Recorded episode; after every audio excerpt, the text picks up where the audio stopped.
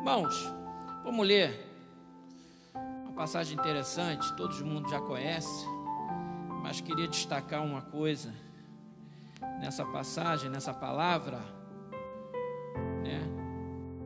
Lá em Primeira Reis, capítulo dezoito, a situação de Elias, né, irmão? Elias e os profetas de Baal.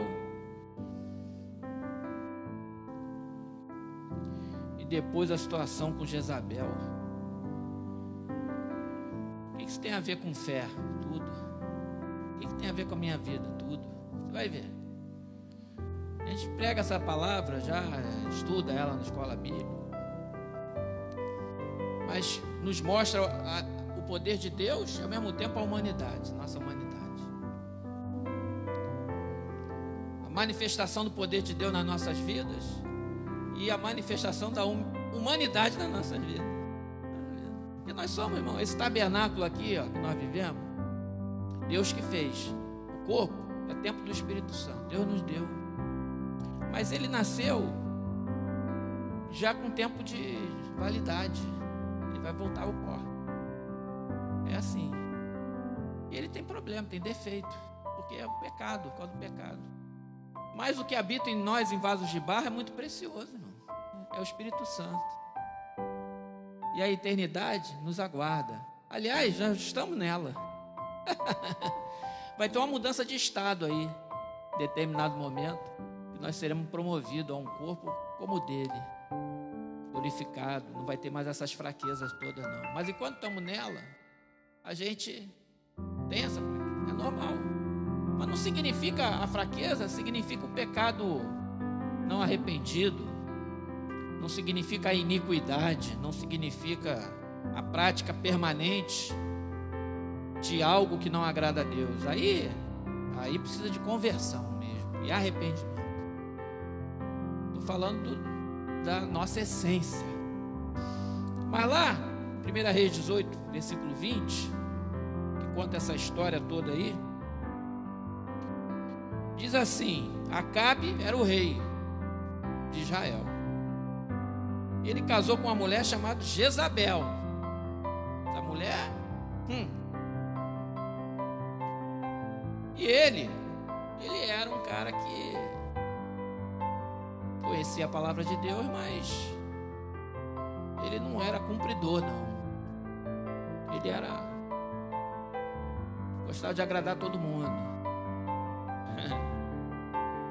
Então enviou Acabe mensageiros a todos os filhos de Israel, juntou-se profetas no Monte Carmelo, porque houve um desafio, né? Os profetas de Baal, porque ele começou a trazer os profetas de Baal para começar a ensinar o povo. Que é isso, rapaz? Elias, como é que é? Eles querem mudar, transformar a lei do Senhor em adoração a Baal? Rapaz, o Espírito do Senhor ardeu dentro de Elias. Ah, que é isso? Que história é essa? E ajuntou os profetas no Monte Carmelo. Então Elias se chegou a todo o povo e disse: Até quando cocheareis entre dois pensamentos? Se o Senhor é Deus, segui-o. Se é Baal, segui-o. Porém o povo nada lhe respondeu. Ficava mudo. Em cima do muro. O negócio de em cima do muro não dá certo. Aliás, tem um ditado que diz que o muro é do diabo, né? O cara está em cima do muro. Tem um lado, tem o outro, tem o muro. O cara está em cima do muro. Muro. O pessoal do lado de Deus: Vem para cá, rapaz, sai do muro. Vem, desce, vem para cá. Aí o cara está no muro, aí olha para o lado do diabo, ninguém fala nada. Todo mundo quieto. Aí o lado de Deus: Vem, rapaz, sai desse muro, vem para cá. Aí o cara está no muro. Ele olha para o lado do diabo, ninguém fala nada. Aí, que coisa esquisita, rapaz. O pessoal do lado de Deus mandando eu descer do muro, do lado do diabo não fala. Aí, aí eu pergunto: Por que vocês não falam nada? Porque o muro é nosso, meu amigo. Em cima do muro está do meu lado. Isso não está na Bíblia, não. É só para ilustrar. Mas aqui, ó, até quando cocheareis entre dois pensamentos? Se o Senhor é Deus, seguiu. Se é Baal, seguiu. Esse negócio é Baal. Define o que tu quer. Quer servir a Deus, serve a Deus. Não quer? Tchau, vai para o mundo, rapaz. Mas mesmo assim eu vou falar assim: não vai não, fica com Jesus. Mas fica cocheando, fica bambeando, um pé aqui, outro lá, isso não é bom. Não vai dar certo esse negócio, é pior, hein?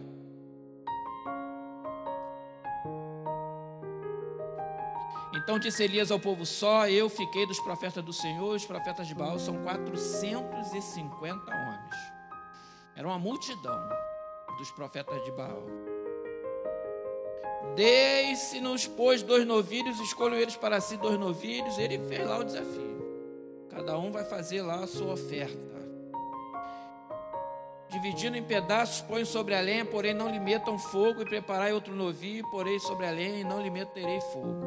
Então invocai o nome do vosso Deus, e eu invocarei o nome do Senhor, e há de ser que o Deus que responder por fogo, esse é que é Deus.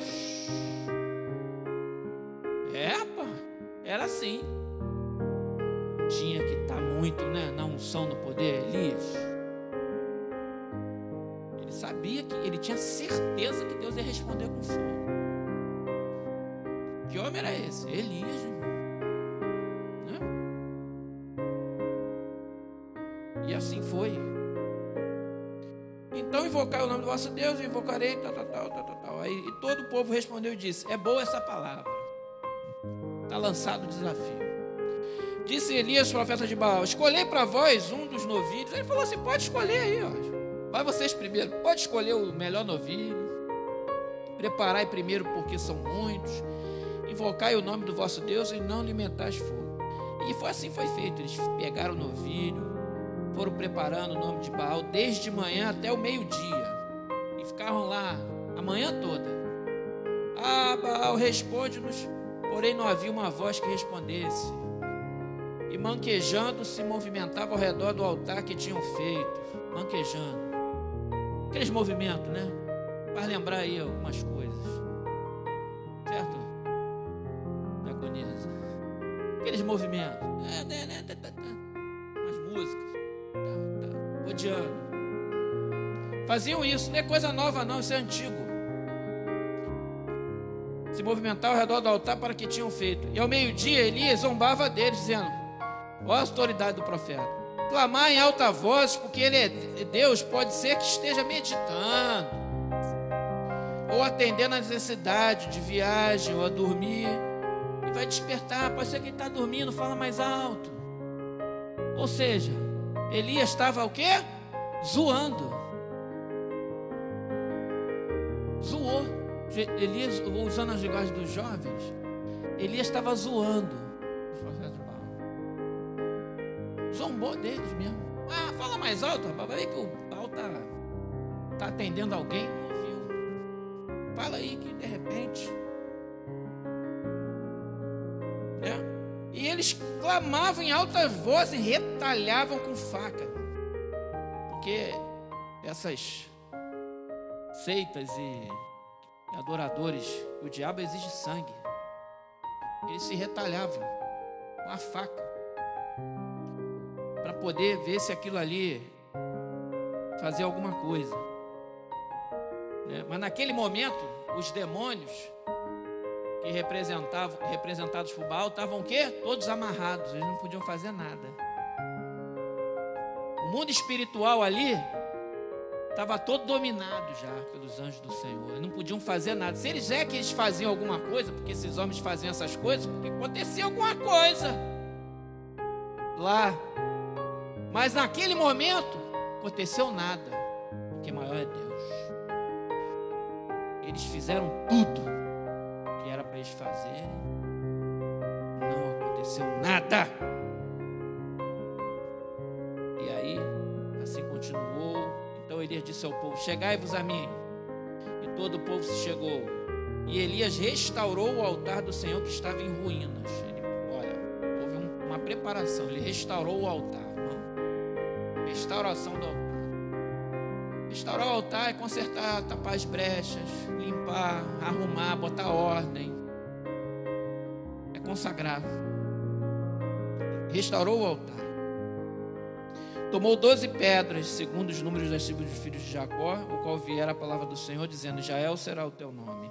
Com aquelas pedras edificou o altar em nome do Senhor, depois fez um rego em redor do altar, tão grande como para semear duas medidas de semente, duas valas. Então armou a lenha, dividiu o novilho em pedaços, pô-lo sobre a lenha. Disse: enchei de água quatro cântaros e derramai sobre o holocausto, sobre a lenha. Disse ainda: fazei-o segunda vez. E o fizeram. Água, bastante água. Disse mais: faz terceira vez, três vezes. E o fizeram terceira vez.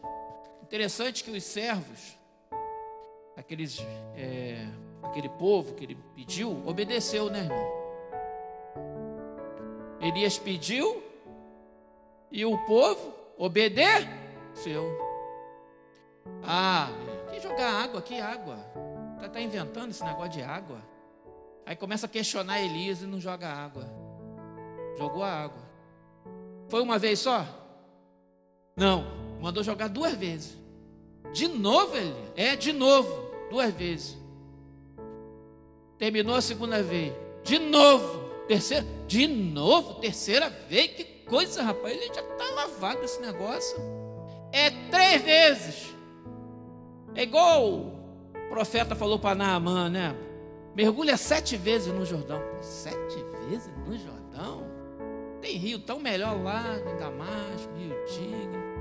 Esse rio aqui nem tão legal é, mergulhar sete. Ele estava desistindo, até que o servo dele convenceu ele, rapaz. Curado de lepra. Aí ele foi lá, ele disse que não ia fazer, já estava indo embora, ia perder a bênção. Aí ele, ele voltou atrás, falou: é, eu vou mergulhar assim. Aí ele mergulhou e foi curado. Mas ele quase perdeu a bênção, que ele cismou com esse negócio de sete, que não era. Não estou dizendo que isso não é uma regra não, tá, irmão? Era para que Deus queria testar a fé dele. Você crê mesmo? Mergulha sete, quebra, quebra esse teu negócio de general Naamã. Quebra um pouquinho, se humilha, mergulha sete vezes, é no Jordão que vai mergulhar, não é naquele rio bonzão lá que mora perto, não. É aqui. E vai ser sete. Bum. Bum. Aqui também, três vezes. E o pessoal obedeceu, três vezes. De maneira que a água, irmão, corria ao redor do altar. E ele encheu também a água e o rego. Então, a água, e foi, encheu aquele rego. No devido tempo para se apresentar a oferta de manjares, aproximou-se o profeta Elias e disse: o Senhor Deus de Abraão, de Isaac e de Israel, desde hoje sabido que tu és Deus em Israel. Fique hoje sabido que tu és Deus em Israel e que eu sou teu servo, que segundo a tua palavra fiz todas essas coisas. Deus fez aquilo porque ele mandou Elias fazer. E Elias fez tudo isso com essa ousadia porque Deus tinha dito para ele fazer daquela maneira. Ele não inventou aquilo, foi Deus que mandou. Então a gente tem que fazer as coisas que Deus manda fazer. Não é ficar inventando moda, não. Deus mandou ele fazer. E ele declara isso: segundo a tua palavra, fiz todas essas coisas. Responde-me, Senhor, responde-me para que este povo saiba que tu, Senhor, és Deus, e que a ti fizeste retroceder o coração deles. Então caiu o fogo do Senhor e consumiu o holocausto e a lenha e as pedras e a terra, e ainda lambeu a água que estava no rego. Consumiu tudo, até as pedras, irmãos. Que fogo foi esse? Poderoso. Nem um raio laser aí da NASA faz um negócio desse, não. Consumiu, derreteu, vaporizou, vaporizou todos os elementos que estavam ali. Que fogo poderoso é esse que desceu do céu? O que, vendo todo o povo, caiu o rosto em terra. O povo viu, imagina, irmão, a cena.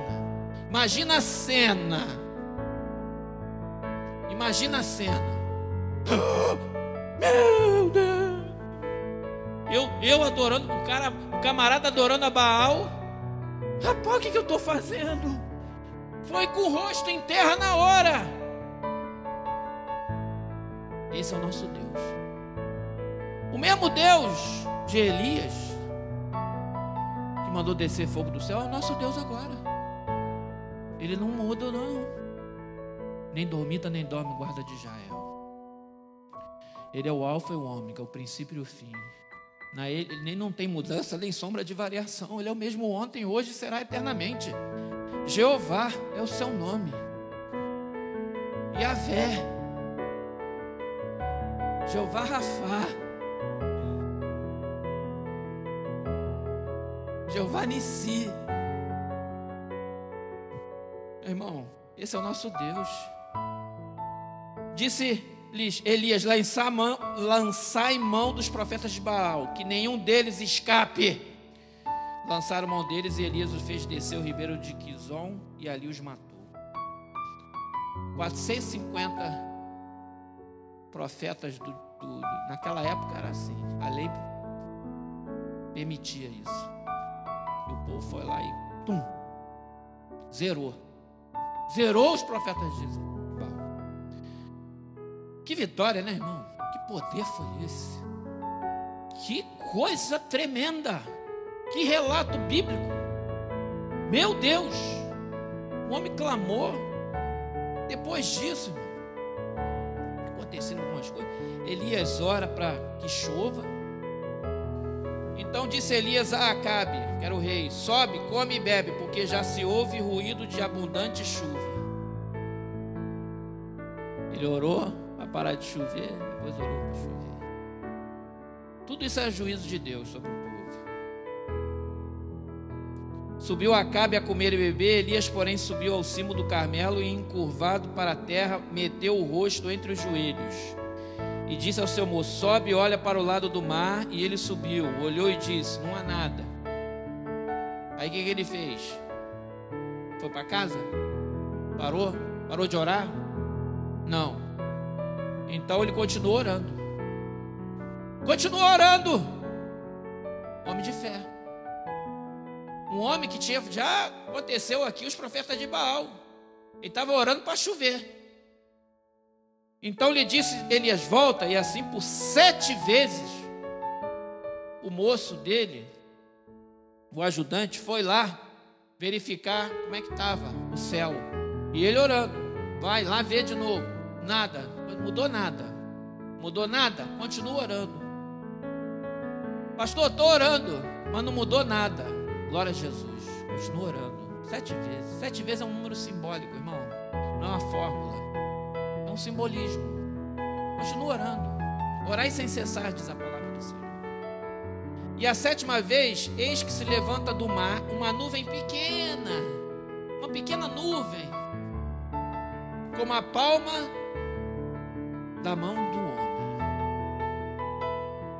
Mas quando Deus, você olha, ora nada, ora nada, ora nada, daqui a pouco aparece uma pequena nuvem. Opa! Se alegra na pequena vitória, irmão. Às vezes a gente só se alegra nas grandes vitórias. As pequenas vitórias também têm que ser comemoradas. A pequena nuvem foi um sinal.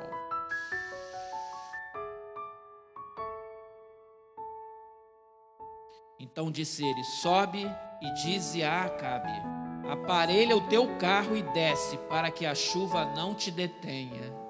Ele já sabia que aquela pequena nuvem, do tamanho da mão de um homem, ia se transformar numa grande chuva. A nossa fé tem que ser como a desse homem naquele momento. Deus deu um sinal para você: prepara, prepara, porque vai descer uma chuva. Prepara o teu carro aí, Acabe. Como assim? Rapá, prepara, porque a pequena Deus já deu um sinal lá. Vai descer, e quando a tua vitória vier, meu irmão, ninguém vai te segurar.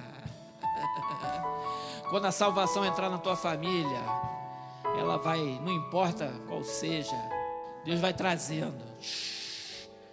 Quando os, os demônios são manietados e o reino de Deus entra, ninguém segura. E diz a palavra do Senhor: dentro em pouco os céus se enegreceram com nuvens e vento, e caiu grande chuva. Acabe subiu ao carro e foi para Jezreel. A mão do Senhor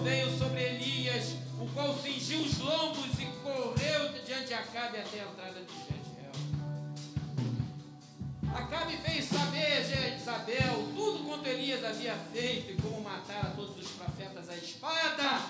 Então Jezabel mandou um mensageiro a Elias, dizendo: faça-me os deuses como lhe aprouver, se amanhã a esta hora não fizer eu a tua vida como fizeste a cada um deles. Uma ameaça de uma mulher.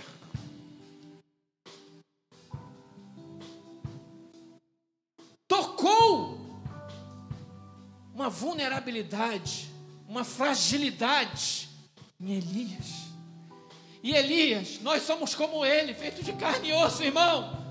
Às vezes o diabo sabe aonde o teu calo dói, e ele te tenta, e ele sabe aonde taca a flecha. Elias tinha acabado de triunfar sobre quatrocentos e cinquenta profetas, tinha acabado de orar para chover, e o milagre aconteceu.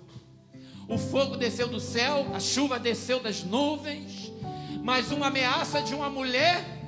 Aconteceu alguma coisa na mente de Elias que atingiu a fé dele.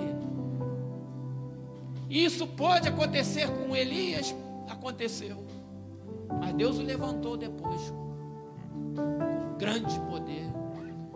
Mas pode acontecer conosco. Às vezes nós estamos lá, grandes vitórias, daqui a pouco o inimigo joga uma, uma setinha pequenininha, assim, até a ameaça de uma mulher. Naquela época, tudo bem que ela era conhecida, tal, a rainha, não sei o que, mas ele encarava Acabe, que era o rei, mandava na lata, na real de Acabe, assim: ó rapá, a mulher. Nada contra, estou falando, estou me colocando no contexto da época, tá, irmão? Porque senão se botar agora vai dizer que, pô, oh, cara, mulher. Pô, volta dois mil e quinhentos anos atrás, aí você vai entender o que eu estou falando. Tá, mandou. Aí o que aconteceu com ele? Temendo, pois, Elias, capítulo dezenove, versículo três, levantou-se para salvar sua vida, se foi e chegou a Berseba, que pertence a Judá, e ali deixou o seu moço. Ele fugiu, gente. Fugiu. Irmãos, pode acontecer com todos nós. Ele mesmo, porém, se foi ao deserto, caminho de um dia, e veio, se assentou debaixo de um zimbro, e pediu para si a morte, e disse: basta, toma agora, ó Senhor, a minha alma, pois não sou melhor do que meus pais. Pediu para Deus levar ele. Até onde foi essa guerra mental na vida de Elias? O pastor Jesaías costumava dizer que as maiores batalhas acontecem aqui, ó, dentro da nossa cabecinha. Ele botava aquela mão grande assim na cabeça, assim: as maiores batalhas acontecem aqui, ó. E é isso mesmo. Foi uma batalha mental.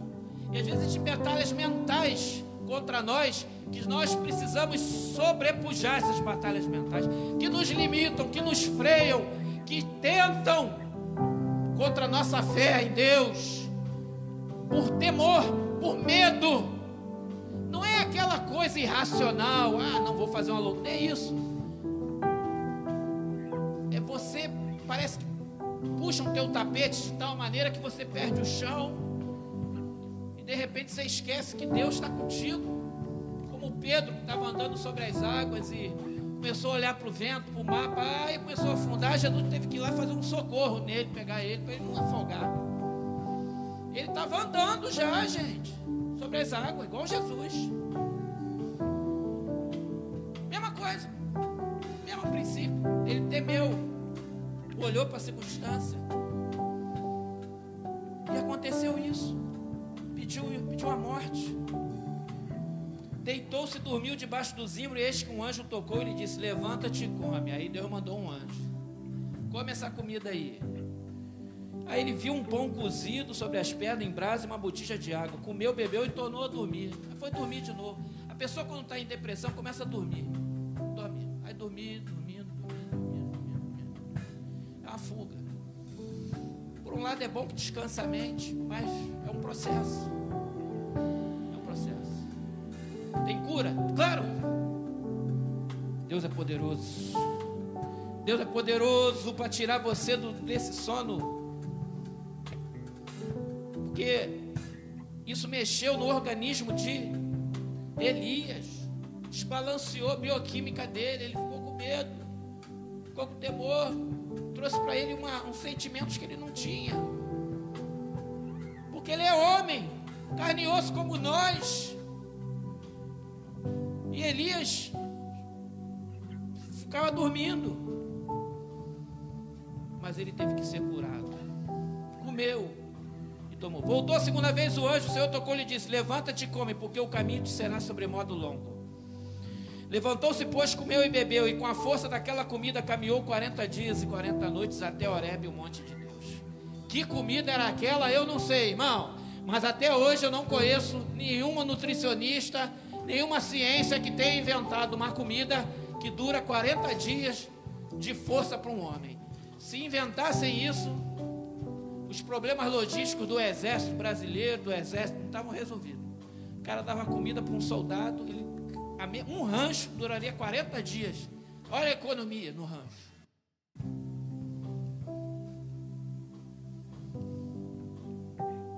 Que comida foi aquela? Irmão, existe essa comida. O homem sequer descobriu ela. Não tem nem a menor noção. Só Deus, né?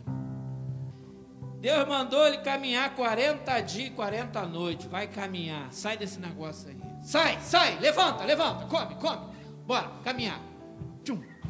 Tratamento de Deus na vida de Elias. quarenta dias, caminhando. Tchum. Vamos caminhar, Elias. Eu vou com você. Vamos lá. Ali entrou numa caverna onde passou a noite. E eis que veio a palavra do Senhor e disse: que fazes aqui, Elias? Tu entrou na caverna, tu parou no meio do caminho, entrou numa caverna. Meu Deus. Ele respondeu: tendo sido zeloso pelo Senhor. Aí ele começou a se lamentar. E nós fazemos isso também, irmãos. Tendo sido zeloso pelo Senhor, Deus dos exércitos, porque os filhos de Israel deixaram a tua aliança, derribaram os teus altares e mataram os teus profetas à espada, e eu fiquei só, e procuram tirar minha vida. Olha o que estava na cabeça dele. Só sobrou eu. Ainda querem me matar depois de tudo que o Senhor fez. Ah, ele se desiludiu. Trabalhei para aquela igreja a vida inteira. E agora? Ah, me dediquei. E o povo ainda continua rebelde. Não é vão o nosso trabalho no Senhor. Não é vão o nosso trabalho no Senhor. Não é vão. Estamos aqui para agradar a Deus, não a homem, irmão. Se eu, ficar, se eu ficar preocupado em agradar homem aqui, eu paro, paro, paro, paro, paro, paro, vamos embora. Eu paro. Se eu for preocupar com isso, eu paro. Mas Deus não me chamou para parar. Nem chamou você para ficar parado também. Para se movimentar na obra de Deus. E para não se preocupar com o que vão pensar os homens. Você está fazendo para Deus. Faz a obra, cumpre o teu ministério que Deus te chamou. Cumpre fielmente, cabalmente, até o fim e dá glória a Jesus. Não se preocupa com elogios, com reconhecimentos. Deus está vendo. Sabe? Muita gente para na caverna por causa disso. E é isso que o inimigo quer, te parar. E olha só. Disse-lhe Deus: sai e põe-te neste monte perante o Senhor. Eis que passava o Senhor, e um grande e forte vento fendia os montes e despedaçava as penhas diante do Senhor. Porém o Senhor não estava no vento. Vento forte. E a gente pensa que Deus só responde com força. Depois do vento, um terremoto. Bom, mas o Senhor não estava no terremoto. O poder de Deus se manifestando, mas Deus não estava naquele terremoto. Ele mandou o terremoto acontecer, mas Deus não estava ali. Depois do terremoto, um fogo. Mas o Senhor não estava no fogo. E depois do fogo, um cício tranquilo e suave. Uma, um vento fraquinho, uma brisa. Um cício, uma brisa suave. Deus também fala de maneira suave, como uma brisa. Às vezes a gente diz: Senhor, desce fogo do céu. Aí Deus desce fogo do céu, desce a chuva que choveu. Mas de repente Deus está te falando através de uma brisa. Você está ali parado na tua casa, de repente bate uma brisazinha. Deus está falando com você. É como se Deus estivesse passando a mão no teu cabelo assim, ó, meu filho. Olha essa brisa, sou eu passando a mão no teu rosto. Não é poético isso? Mas é verdade. E Deus estava ali, ó, um cisto tranquilo e suave. Ouvindo Elias, envolveu o rosto no seu manto e saindo, pois, à entrada da caverna, eis que lhe veio uma voz e lhe disse: que fazes aqui, Elias? O que, que você está fazendo aí, rapaz? Menina! Eu te chamei para uma grande obra e você está nessa caverna. O que você está fazendo aqui? Já falei contigo, já tenho uma palavra para você. Ora, o que fazes aqui, Elias? E ele respondeu: tenho sido um extremo zeloso pelo Senhor, Deus dos exércitos, porque os filhos de Israel deixaram a tua aliança, derribaram os teus altares e mataram os teus profetas à espada. E eu fiquei só e procuram tirar minha vida. Ele repetiu a mesma lamúria dele, a mesma justificativa. Ele repetiu o mesmo versículo. E nós também somos assim. Às vezes a gente fica, é, Senhor, é a mesma coisa. A gente fala de novo para Deus. Disse-lhe o Senhor: vai, volta ao teu caminho para o deserto de Damasco. E chegando lá, unge a Azael rei sobre a Síria. Mandou ungir a Azael rei sobre a Síria, que era um povo vizinho. A Jeú, filho de Nimsi, ungirás rei sobre Israel. E também Eliseu, filho de Safate, de Abel Meolá, ungirás profeta em teu lugar.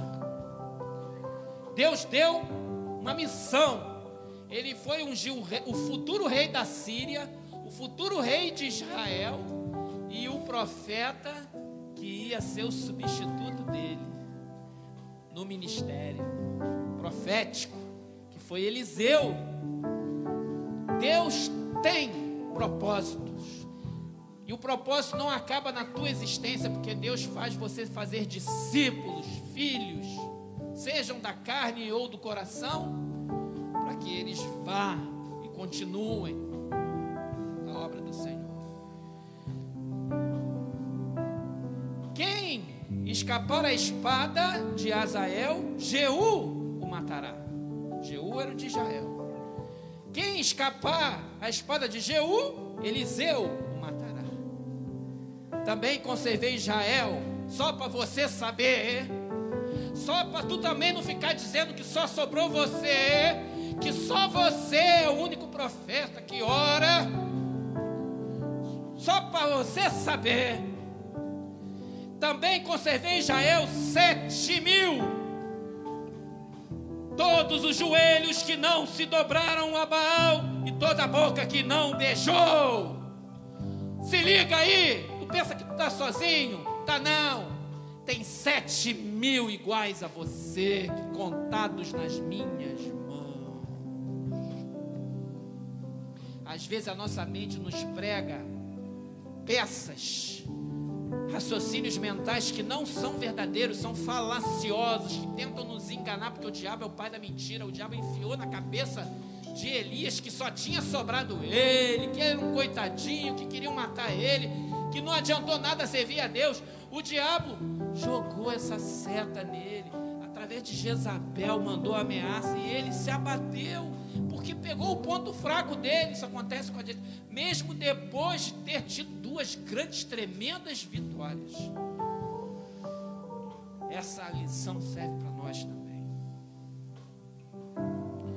E a partir daí, partiu, pois, Elias dali e achou Eliseu, já no caminho, achou o rapaz, que andava lavrando com doze juntas de bois adiante dele, e ele estava com o duodécimo, com a duodécima. Elias pa- passou por ele e lançou o seu manto sobre ele, jogou. Elias não conhecia Eliseu, não. Deus deu o nome para ele, Eliseu. Ele conheceu depois. Quando ele passou, jogou o manto. Olha que coisa, irmão.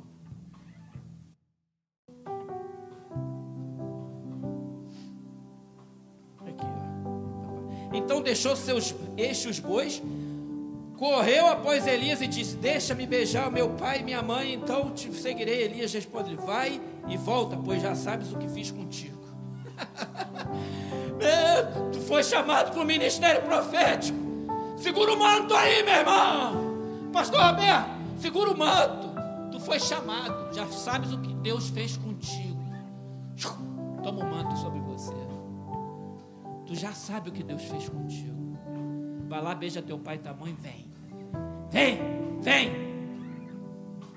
E todos nós aqui também. Deus chamou você, jogou o manto assim sobre você. Ó, agora vem.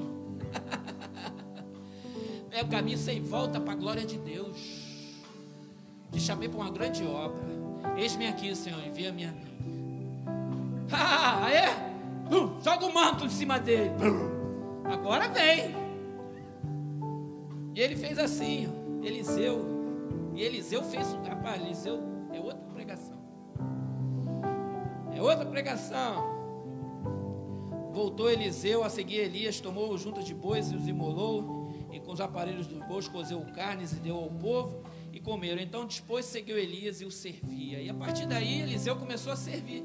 Deus colocou na vida de Elias um amigo, um servo, um discípulo. Ele não estava mais só. Deus percebeu uma necessidade de discipulado e também de companhia. Companhia e amizade fazem bem para o nosso coração. Fazem bem para a nossa alma. A igreja é lugar de fazer amigos. É lugar de fazer amizades, as melhores. Jovem, adolescentes, adultos, façam amizades na igreja, cultivem. É um lugar melhor para você fazer. Faça isso. Orem um pelos outros. Se você achar uma menina bonita, casa até com ela. E vice-versa. Ou tem um amigo como Elias e Eliseu, né? Que eles tinham uma diferença de idade. Mas ele era... estava ali junto. E a partir daí, irmão, tudo aquilo que Deus falou aconteceu. Aconteceram batalhas e guerras. Muitas coisas aconteceram. Até Eliseu tomar o lugar de Elias, muitos fatos aconteceram poderosos. E Deus usou Elias ainda por muito tempo. Mas o interessante, eu acho legal nessa história, é que Elias não passou pela morte. Ele subiu em carruagem de fogo. Ele não viu a morte. Ele pediu a morte. Deus falou: você não vai ver a morte, só porque você pediu. Tu vai subir em carruagens de fogo. Eliseu viu. Ah, a capa de Elias caiu. Ele... Ah. Carros e seus cavaleiros, o exército do Senhor. Uh, e Elias foi levado ao céu. Que isso, irmão? Ele não viu. Deus tinha um plano. Ele não experimentou a morte. Ele foi levado e foi transformado. E agora, com o amor de Deus Pai, Criador dos céus e da terra, a graça maravilhosa do nosso Senhor e Salvador Jesus Cristo, a unção e as consolações do Espírito Santo sejam sobre o povo de Deus reunido neste lugar. Seja com o povo de Deus reunido nas casas de internet. Seja sobre todo Israel de Deus espalhado sobre a face da terra, hoje e eternamente. Amém.